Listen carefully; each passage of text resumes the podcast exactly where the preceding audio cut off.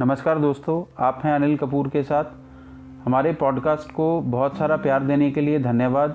Hundred prix to life अब एक established podcast है। इसकी लिसनरशिप इसकी जो सब्सक्रिप्शन है, वो बहुत अच्छी जा रही है। तो आपका तहे दिल से शुक्रिया कि आप हमारे इस पॉडकास्ट को सुन रहे हैं।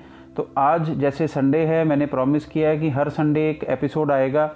तो आज का जो लाइफ लेसन है, वो भी एक स्टोरी से स्टार्ट करेंगे। पहले मैं आपसे, आपके साथ एक स्टोरी शेयर करूँगा और फिर उस स्टोरी के बाद मैं आपको समरी में अपना जो मैसेज है, वो शेयर करूँगा। तो ज़्यादा टाइम ना लेते हुए इमीडिएट चलते हैं हम अपनी आज की शॉर्ट स्टोरी की तरफ़। तो एक समय में एक राजा था, बहुत बड़ा राजा था तो उसने अपने दरबार में सभा बुलाई। सभी लोगों को उसने इकट्ठा किया। तो जो राजा की सभा होती है उसमें सभी लोग बैठते हैं। राजा अपनी गद्दी पे बैठता है, बहुत बड़ी गद्दी पे बैठता है। उसके साथ उसके वज़ीर, जिनको मिनिस्टर्स बोला जाता है आज की लैंग्वेज में तो वो बैठ, बैठते हैं। और साथ में सभी जो जनता होती है, उनके लिए भी बैठने की और खड़े रहने की व्यवस्था बनाई जाती है। तो उसी तरह से एक दरबार लगाया गया। जैसे ही वो दरबार भरने वाला था तो वहाँ पर एक अनजान व्यक्ति, किसी और देश से आया हुआ व्यक्ति एंटर होता है। तो उस व्यक्ति को सब लोग देखते हैं कि वो, क्योंकि जाना पहचाना नहीं लग रहा था, उसके जो कपड़े थे, उसने पहन रखे थे, वो थोड़े अलग से थे, जैसे आम नागरिक उस देश के पहनते थे, वैसे कपड़े नहीं थे, और सभी का ध्यान उसकी तरफ़ आकर्षित हो रहा था, केंद्रित हो रहा था, क्योंकि उसने एक बहुत ही बड़े और सुंदर रंग की पगड़ी पहनी हुई थी। वो पगड़ी बहुत सुंदर थी, बड़ी थी, उसके ऊपर कुछ चमकीले रंग के कपड़े भी लगे हुए थे तो सभी का ध्यान उसकी तरफ़ आकर्षित हो रहा था और चेहरे पे भी उसके बहुत ज़्यादा नूर था। तो उसके चेहरा चमक रहा था, उसका ऐसा लग रहा था कि कोई बहुत विद्वान आदमी उस सभा में आ गया है। तो सभी का ध्यान उस तरफ़ केंद्रित था तो राजा का और वजीरों का भी ध्यान उस तरफ़ गया। तो जब सभा शुरू हुई तो राजा ने सबसे पहला काम यही किया कि उसको पूछा कि आप जो आए हैं हमारी सभा में तो आप किस उद्देश्य से आए हैं और कहाँ से आए हैं? और ये जो पगड़ी है, ये तुमने कहाँ से ली है? ये बहुत सुंदर है। और कितने की ली है? तो वो जो व्यक्ति था जो उस देश में आया था, उस सभा में आया था, जिसने वो बहुत सुंदर पगड़ी पहनी हुई थी, उसने राजा को प्रणाम किया और फिर बोला कि, राजा साहब, मैं किसी दूर देश से आया हूँ और किसी खास मकसद से यहाँ पर मैं आया हूँ। मुझे बताया गया है कि आप बहुत बड़े राजा हैं बहुत बड़े सम्राट हैं तो मैं आपकी सभा में उपस्थित हुआ हूँ। और ये पगड़ी मैंने आ, मुझे किसी ने गिफ्ट में दी थी और इसकी जो कीमत है वो तकरीबन एक हज़ार सोने की अशरफियाँ हैं एक हज़ार सोने के सिक्के हैं। तो जो राजा है वो उसकी पगड़ी से काफ़ी आकर्षित होता है उसके चेहरे पे मुस्कान आती है कि एक राजा के लिए एक हज़ार स्वर्ण की या सोने के सिक्के देना कोई बड़ी बात नहीं है। तो लेकिन आप, आपको दोस्तों पता होगा, अगर जो वज़ीर होते हैं, जो मिनिस्टर्स होते हैं, उनका काम होता है राजा के को बातें बताना या राजा को किसी काम से में सुजेशन देना, उसको रोकना तो उस सभा में भी जो वज़ीर था, जो सबसे पुराना वज़ीर था मिनिस्टर था, वो राजा के पास जाता है और राजा के कान में जाके बोलता है कि राजा जी, ये जो पगड़ी है, ये बीस पच्चीस रुपये से ज़्यादा की नहीं है। मुझे पता है, मैंने ऐसी पगड़ियाँ देखी हैं कई मेलों में। तो आपको भी इस पगड़ी के के पीछे इतना पैसा देने की ज़रूरत नहीं है, ये हमें बीस पच्चीस रुपये में मिल जाएगी। अब जो व्यक्ति आया था, जो अनजान व्यक्ति था, जिसने वो पगड़ी पहनी हुई थी, वो देख रहा था कि जो राजा है, वो उसके कान में वज़ीर कुछ कह रहा है। तो उसने भी भांप लिया कि वज़ीर का काम होता है कि राजा को सही सलाह देना या राजा को कुछ ना कुछ उसके कान में भर देना ताकि उसी हिसाब से राजा फिर आगे डिसीज़न लेता और काम करता है। तो उसने एकदम से जब वज़ीर हट गया राजा के कान के पास से उसने अपनी बात कह ली तो उस व्यक्ति ने पूरे जो सभा लगी हुई थी उस सभा में बोला कि हे राजन आ, मैंने आपको इसकी कीमत बता दी है और इसी मकसद के साथ में आया था कि इस पगड़ी को मुझे बताया गया था कि इस पूरे विश्व में पूरे धरती पर एक ही सम्राट है जो इसकी कीमत अदा करके इसको खरीद सकता है। तो मुझे लगा था कि ये राजा, आप जो राजा है, वो यही राजा है, ये सभा वही है जहाँ पर इस पगड़ी का मुझे मूल्य मिल जाएगा। तो मैं आया था, लेकिन मैं कोई दिक्कत की बात नहीं है, परेशानी की बात नहीं है। बहुत सी सभाओं से मैं वापस आया हूँ। बहुत सारे राजाओं को मैं मिला हूँ, लेकिन अभी तक मैं उस राजा तक नहीं पहुँच पाया जो इसका मूल्य चुका पाए। तो इस सभा से भी मैं वापस चला जाता हूँ। मुझे कोई आपत्ति नहीं है, परेशानी नहीं है।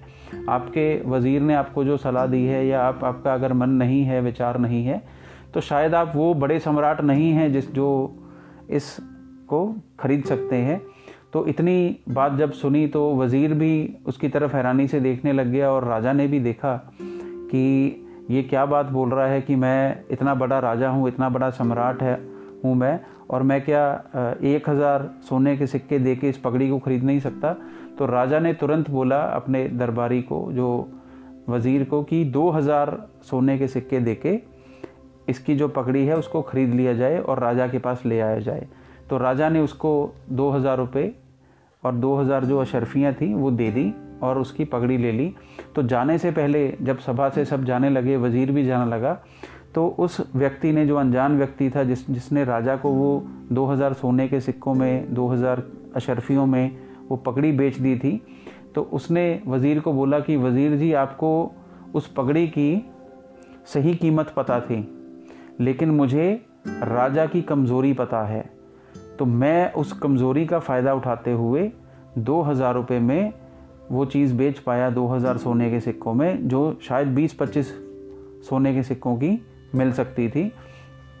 तो इस स्टोरी से इस शॉर्ट स्टोरी से दोस्तों हमें यही सीखना है कि जिस व्यक्ति को हमारी कमज़ोरी पता होती है अगर आप देखें हम हम किसी भी परेशानी में जब आते हैं तो जाके लोगों के पास हम जाते हैं आ, कुछ ऐसे समाज में ऐसे तत्व हैं ऐसी संस्थाएँ बन गई हैं जहाँ पर अगर हम जाते हैं तो उनको हमारी कमज़ोरी का पता होता है कि हम परेशान हैं तो वो हमारी एक्सप्लॉटे एक्सप्लॉयटेशन करते हैं। वो हमसे पैसा ऐंठते हैं। आपने देखा होगा कि टीवी में बहुत ज़्यादा एड्स आती हैं। आप गाड़ी में किसी ट्रैफ़िक लाइट पे रुको तो कुछ कार्ड्स आपके कार में डाले जाते हैं कि ये तांत्रिक बाबा है, ये रूहानी बाबा है, ये दूसरे बाबा हैं। तो मैंने अपने जो पहला पॉडकास्ट की एपिसोड थी, उसमें भी बताया था कि मैं हम बात करेंगे बाबाओं की हम बात करेंगे, ऐसे लोगों की जो झाड़ फूँक का झांसा दे के लोगों से बहुत सारा पैसा निकाल लेते हैं। तो ये इस स्टोरी के माध्यम से मैं उसी की तरफ़ इशारा करना चाह रहा था कि आपको किसी भी ऐसे झाड़ फूँक वाले बाबा के चक्कर में पड़ने की ज़रूरत नहीं है। जो आप, आपकी कोई परेशानी है, आपकी कोई दिक्कत है वो उसको एक्सप्लॉयट करते हैं, उसको यूज़ करते हैं और आपसे बहुत सारा पैसा ले लेते हैं। आपको बोला जाता है कि आप बीस हज़ार, पच्चीस हज़ार, पचास हज़ार जैसी आपकी कैपेसिटी दिखती है, उसके हिसाब से आपको बोला जाता है कि आप पैसा जमा कर दीजिए और हम आपके बिहाफ पे कुछ कर देंगे। तो दोस्तों, कोई भी ऐसी चीज़ आपकी ज़िंदगी में कुछ बदलाव नहीं कर सकती, जो कोई और करेगा। आपके जीवन में अगर कोई बदलाव होना है, अगर कुछ अच्छा होगा या कुछ बुरा होगा तो वो आपके किए हुए कर्म से ही हो सकता है।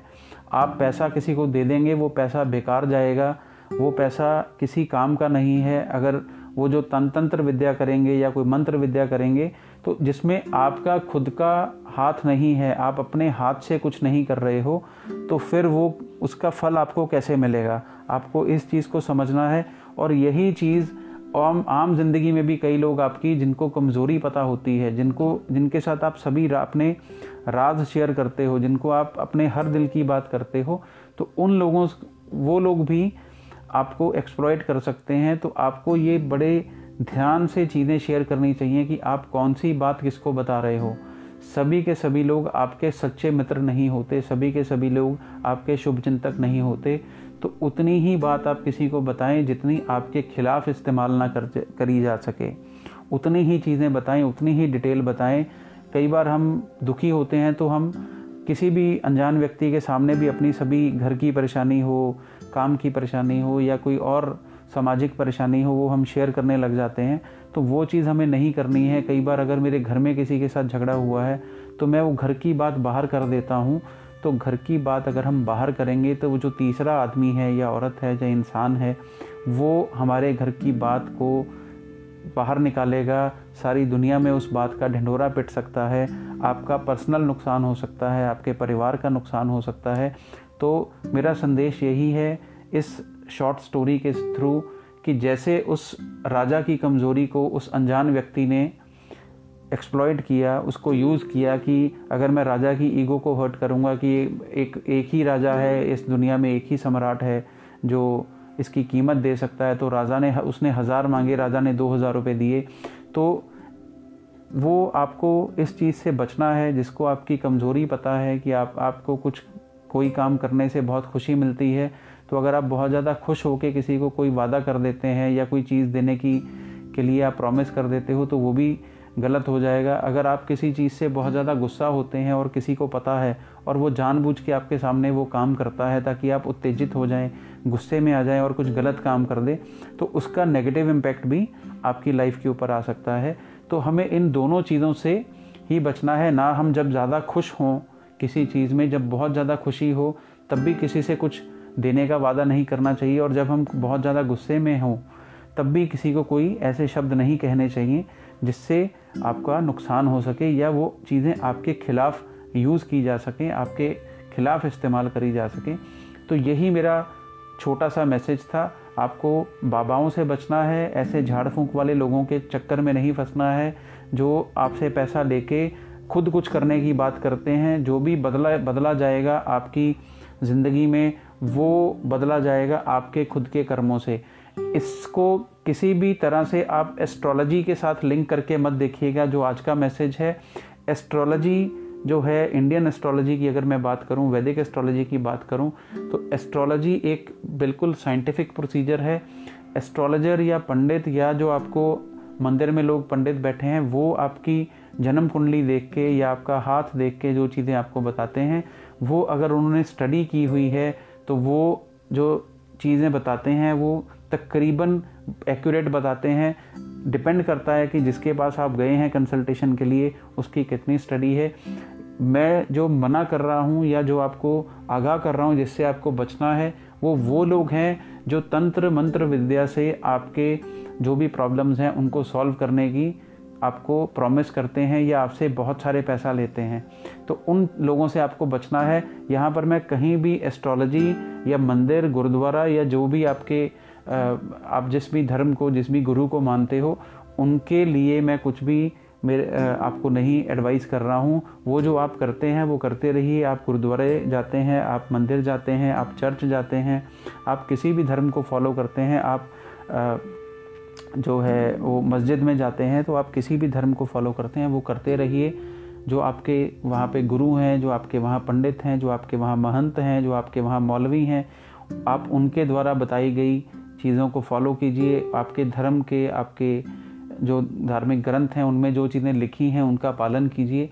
तो वो चीज़ों से और आपके अच्छे कर्मों से आपका जीवन सुधर सकता है। किसी को पैसा देने से, बीस, पच्चीस, पचास हज़ार रुपये देने से वो चीज़ें ठीक नहीं होंगी।